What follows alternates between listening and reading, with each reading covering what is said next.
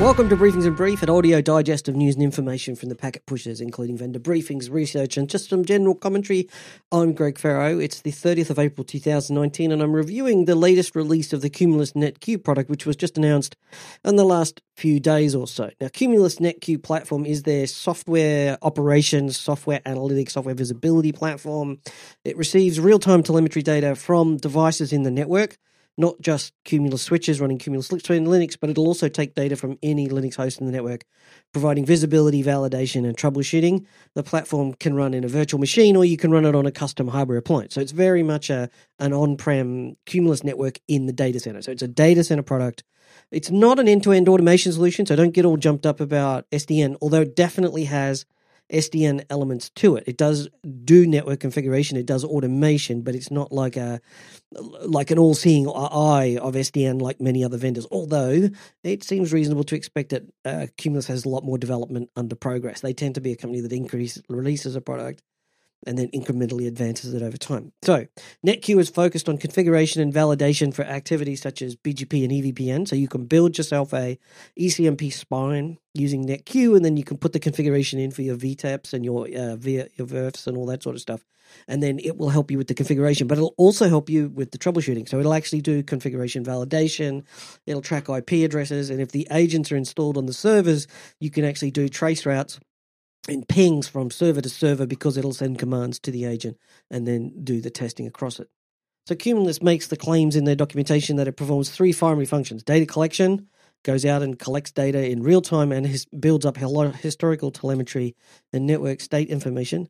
It'll also do analytics. So it'll do deep processing of the data in such a way that it turns it into something useful. There's lots of products out there like, you know, syslog and so forth, which just capture all the logs for you, but it doesn't really turn it into something useful. And because Cumulus is focused on, you know, that EVPN in the data center in a spine, it's relatively easy to look at the analytics from the point of view that I have a known bounded problem space and I can give some intelligent interpretation of exactly what it is that's happening there. And then the second part, or the final part, the third part, is data visualization. It has a really rich graphical user interface. Actually, it is. Um, it is pretty. It's seriously. It's it's just very visually rich and nice to look at. It's not some sort of trash created by an in, by a developer somewhere who just says, "Well, I'll just slap some charts together and maybe nobody will." You know, notice how ugly this is. It is actually quite pretty. They've done a lot of effort, I think, in making the user interface look good Uh, the user experience looks pretty good too. It's a little arcane, but then I think networking is arcane, and obviously you can't get everything you want. Again, it's agent driven, so you have to put agents in on your Cumulus Linux hosts, whether that's virtual switches or whatever. But you can also then bring in all your Linux hosts into this. Uh, yes, if you've got Windows, yes, you've got a bit of a problem, but at this point, I would think that most people are moving out of Windows at a substantial level and straight to Linux where they can. Um, there's some integration with third parties, so you're seeing you know application integration with Slack, syslog-ng, PagerDuty, things like that. I suspect there's not a lot of that. It doesn't seem to sort of focus on that third party integration that uh, makes sense. They're a smaller company, and also this product, I suspect, as I said, will iterate over time and include more more integrations as customers ask for them. So if you're interested in that, get in contact with them. So if I think about the bigger issues, is there anything, any analysis that we can provide of this? I think SDN is much more than just deployment and configuration of network devices. So some vendors are just totally focused on configuring a device or deploying a device and removing the pain from the instant sale. So I call that day zero, day one. You know, install it on day zero, reduce the pain of deploying it. That gets more sales through the door. It's a pretty mercenary sort of coin operated type of attitude, but it is very common but it also makes sense for companies to do that. The second part is the configuration. So if you can reduce the configuration of the devices going forward, so day one, getting the first configuration out, the early operation of it, then again you're reducing the objection to a sale. So faster deal time, and that's pretty good for the business from that point of view. But what I think we're seeing here is the emergence of SDN with analytics and visibilities tooling so that your day two, that is the repetitive over and over part of this about seeing what's going on, observability is certainly built into this.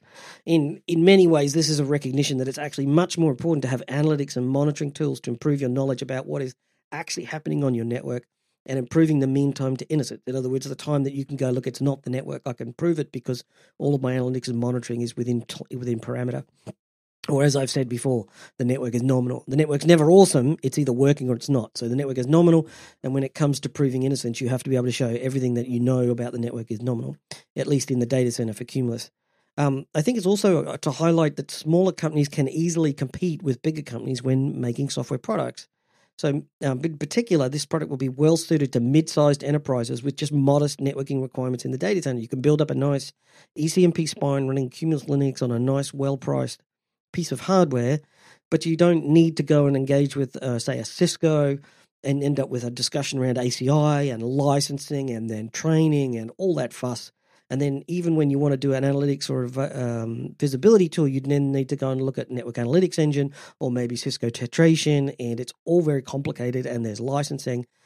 That makes sense if you're a large organization, maybe having those products separated and specialist makes more sense. But I think for some mid-sized organizations, this product could fit better for them. And I think Cumulus is showing uh, steady progress along the path of and going beyond just doing the software on the switch here as well. And uh, I think that's just the way it is. Well, I think Cumulus NetQ 2.0 is an interesting release. Maybe you want to have a quick look at it and see if that's something for you. Thanks very much for listening to this Briefings in Brief. And if you want more like this, head on over to packetpushers.net. Uh, check out our range of other podcasts. Maybe it's of interest to you. Thanks very much for listening.